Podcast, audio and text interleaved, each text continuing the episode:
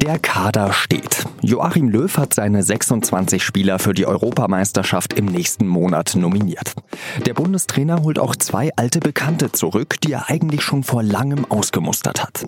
Wie viel für diese DFB-Auswahl beim Turnier drin ist, darüber habe ich mit dem Sportredakteur Martin Schneider gesprochen. Sie hören den SZ-Nachrichten-Podcast auf den Punkt mit Jean-Marie Magro. Schön, dass Sie zuhören.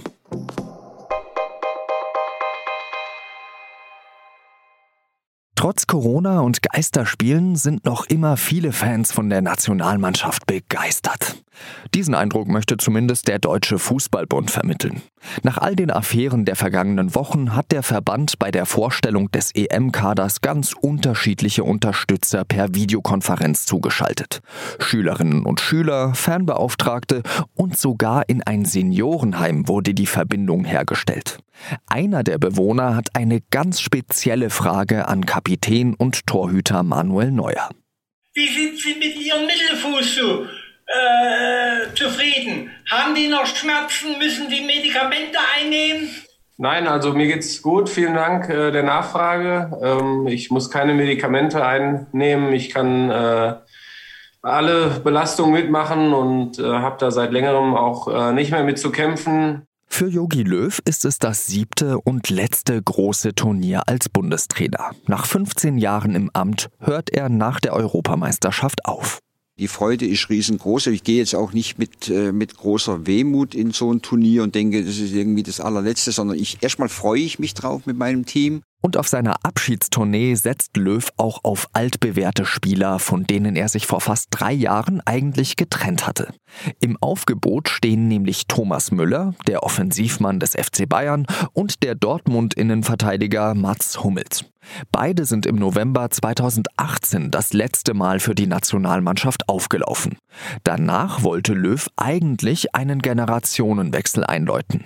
Aber es war so, dass wir eben auch unsere, unsere Ziele, die wir uns vorgenommen haben, ähm, in diesem Jahr 2019, 2020 mit der Pandemie eben nicht so ähm, erreicht haben und diese Entwicklung nicht so vorangeschritten ist in allen Bereichen, wie wir uns das vorgestellt haben. Und deswegen haben wir dann gesagt, okay, wir müssen alles nochmal überdenken. Jetzt ist Turnier.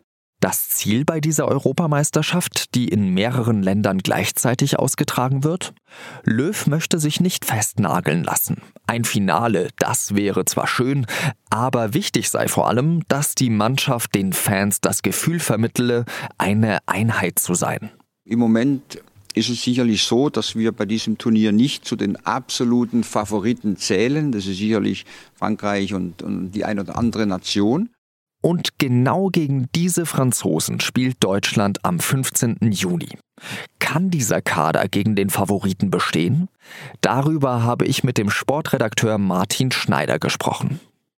Martin, wenn Yogi Löw ein Bandleader wäre und er jetzt sozusagen sein letztes Album aufnehmen würde, bei diesem Kader, was wäre der Albumname? Noch einmal alles raushauen, oder? Glaubst du, dass ähm, ihm mit diesem Kader wirklich ein Finaleinzug, den er sich ja wünscht, gelingen kann? Ich glaube, er wäre gut beraten, nicht direkt vom Finaleinzug auszugehen, weil das war ja der Fehler äh, bei der WM 2018 in Russland, wo man ja unter anderem das Quartier in Moskau gewählt habe, weil ja das Finale in Moskau äh, stattfand und äh, das Ergebnis war, dass man dann im fernen Kasan ausgeschieden ist. deswegen glaube ich, dass Joachim Löw an das Auftaktspiel gegen Frankreich denkt, dann an das Spiel gegen Portugal und dann gegen Ungarn und dann sehen wir mal weiter. Er ist da schon etwas demütiger geworden, oder? Ich glaube schon. Der ganze DFB, glaube ich. Jetzt äh, schauen wir mal auf den Kader genau. Da sind ähm, natürlich Thomas Müller und Mats Hummels dabei. Ist das eine Überraschung für dich? Nee, jetzt nicht mehr. Also ähm, mit dem Moment, wo er gesagt hat, das ist jetzt mein letztes Turnier, bin ich eigentlich davon ausgegangen, dass er ähm, von seiner Entwicklung des Kaders, er sprach ja dann immer von der, äh, von der, äh, dass die, dass die neue Mannschaft sich entwickeln müsse, dass er dann zu seinem letzten Turnier eben davon abrückt und den, den maximalen Erfolg ins Zentrum äh, stellt. Deswegen alles nochmal raushauen und dass er äh, Thomas Müller und Mats Hummels zurücknimmt, überrascht mich gar nicht mehr. War das eigentlich alternativlos, nachdem ja es so offensichtlich war, dass diese ähm, Testspiele zum Beispiel gegen Spanien und auch die Nations League und so weiter nicht so gut gelaufen sind, dass man eben auf die altbewährten zurückgreifen muss? Damals ergab das auch Sinn, beziehungsweise es war eine Wette auf die Zukunft, die man hätte die man eingehen konnte. Das muss man fairerweise sagen. Es ist einfach nur nicht aus, aufgegangen. Also es hat sich niemand äh, hin, hinter denen etabliert oder in ihrer Abwesenheit etabliert, dass man sagen könnte, okay, da ist jetzt halt ein neuer Thomas Müller da. Äh, Im Gegenteil, die, die Vergangenheit zeigt, dass vor allem im Abschluss an der Torgefährlichkeit, äh, in, in der Konsequenz vorm Strafraum ein eklatanter Mangel da ist und das behebt Thomas Müller zum Beispiel. Behebt er das äh, wirklich oder ist er dann nicht eigentlich eher so ein Vorlagengeber, der es zumindest ja, richtigen Stürmern wie Werner erleichtern könnte? Ja, Thomas Müller hat beim FC Bayern eine spezielle äh, Situation, weil eben Robert Lewandowski, der Weltfußballer, vor ihm äh, steht und es da eben seine Aufgabe ist, dem die Tore vorzulegen. Äh, ich traue ihm aber auch zu, dass seine Nationalmannschaft dann seine Rolle ein bisschen anpasst. Aber ja, es ist korrekt, ähm, den, den richtigen Stürmer, die große Nummer 9, den, den Miroslav Klose, den hat Deutschland immer noch nicht. Ist das die große Schwachstelle des Kaders? es mangelt an entscheidender Stelle an Spezialisten. Es gibt sehr viele sehr gute Spieler, im, äh, vor allem im zentralen Mittelfeld auch ein Überangebot an sehr guten Spielern, aber es fehlt zum Beispiel der Abräumer, äh, der, der klassische Sechser, wie zum Beispiel Kanté äh, bei Frankreich. Es fehlt der klassische Stürmer wie Robert Lewandowski. Es fehlt ehrlich gesagt auch ähm, die guten Außenverteidiger, Rechtsverteidiger, Linksverteidiger. Und ja, das kann man schon beheben, kann aber auch schiefgehen.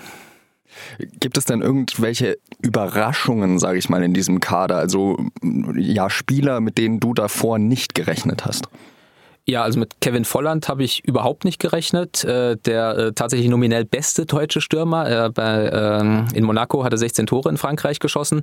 Hätte ich nie mit gerechnet, dass Löw ihn nominiert, weil er in der Vergangenheit immer gesagt hat, dass er ihn eigentlich nicht für gut genug hält fürs höchste Niveau. Ähm, Christian Günther vom SC Freiburg ist dabei, was ich persönlich eine sehr schöne Nominierung finde, weil ich Christian Günther seit Jahren für einen der unterschätzten Bundesligaspieler halte, den halt niemand auf dem Schirm hat, weil er halt in Freiburg spielt und dort äh, wirklich sehr konstant äh, als Linksverteidiger die Außenbahn hoch und runter geht. Jetzt, wo er dabei ist, halte ich ihn sogar vielleicht sogar für einen Startelf-Kandidaten. Das erste Spiel, das findet statt in München gegen Weltmeister Frankreich. Ähm, da sind unglaubliche Spieler dabei wie Mbappé, Benzema ist jetzt auch wieder zurück. Hat Deutschland eine Chance gegen den Weltmeister? Also der Kader äh, ist ähm, der ist brutal, äh, ist meiner Meinung nach der klar beste Kader bei der Europameisterschaft und äh, für mich ist Frankreich der Top-Favorit, den es zu schlagen gilt. Und deswegen ist auch dieses Eröffnungsspiel ganz interessant, weil ich finde nicht, dass Deutschland es halt zwingend gewinnen muss. Natürlich hat Deutschland den Anspruch, äh, weil Ne? Aber ähm, es kann, kann auch, man kann es auch verlieren und dann kommt es aber eben darauf an, dass man halt gegen Portugal und Ungarn äh, gut spielt und Ergebnisse einfährt. Und Portugal ist auch sehr, sehr gut. Also äh, diesmal hat Deutschland wirklich kein Losglück gehabt in der Gruppe. Absolut gar keins. Portugal ist ja immerhin der Titelverteidiger. Was meinst du, ist drin bei dieser Europameisterschaft für Deutschland? Deutschland muss die Gruppenphase überstehen, was möglich ist, weil der Modus ja so ist, dass auch unter gewissen Umständen der Gruppendritte weiterkommt. Und dann sind, sind Vorhersagen bei Turnieren immer sehr, sehr schwierig. Äh, wenn man sich also ein bisschen das Tableau anguckt und den berühmten Turnierbaum, auf wen könnte man treffen, dann sieht man, wenn man zum Beispiel Zweiter wird in der Gruppe, dann ist ein Achtelfinale gegen England in London möglich, was jetzt auch äh, nicht die einfachste Variante wäre. England würde ich zum Beispiel auch auf dem Schirm haben, da überzeugt mich die Entwicklung der Nationalmannschaft auch sehr. Und ähm, dann ist eben Turniermodus. Dann ist es äh, do or die. Entweder man kommt weiter oder man kommt nicht weiter. Und es gibt in der Geschichte äh, ganz viele Mannschaften, die sehr, sehr gut waren, aber sehr früh äh, ausgeschieden sind, weil sie eben auf die äh, eine noch bessere Mannschaft getroffen haben. Jogi Löw, abschließend das letzte Turnier. Ähm, was meinst du, muss er erreichen, damit er sich zumindest gebührend verabschieden kann nach 15 Jahren als Bundestrainer?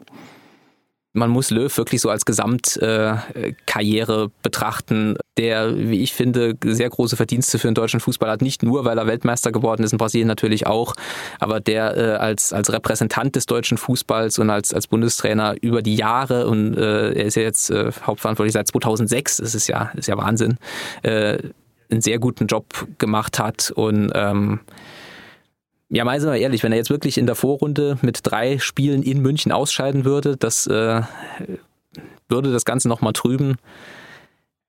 Aber nur ein bisschen. Ganz lieben Dank dir, Martin Schneider. Bundesfamilienministerin Franziska Giffey ist von ihrem Amt zurückgetreten.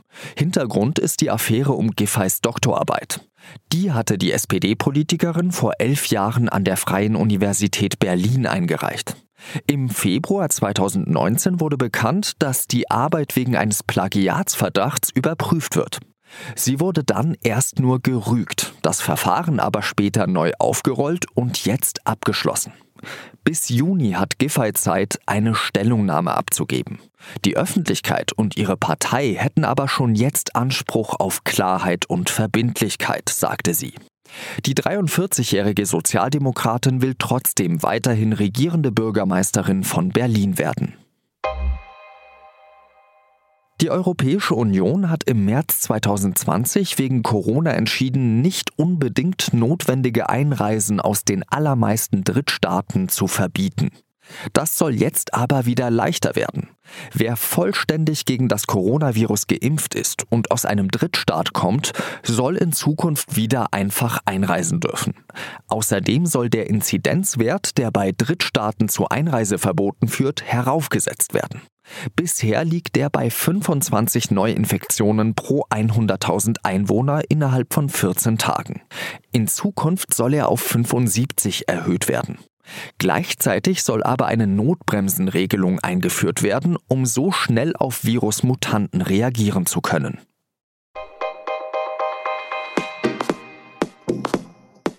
Von meiner Kollegin Laura Terberl und meinem Kollegen Lars Langenau haben Sie es ja schon gehört. Wir haben wieder eine neue Umfrage am Start, weil wir unseren Podcast immer wieder ein bisschen besser machen möchten. Und wenn Sie an dieser Umfrage teilnehmen möchten, was mich persönlich sehr freuen würde, das dauert nämlich auch nur fünf Minuten, finden Sie die unter sz.de Podcast-Umfrage. Ich verlinke sie dann auch nochmal in den Show Notes, dass Sie sie ganz einfach finden können.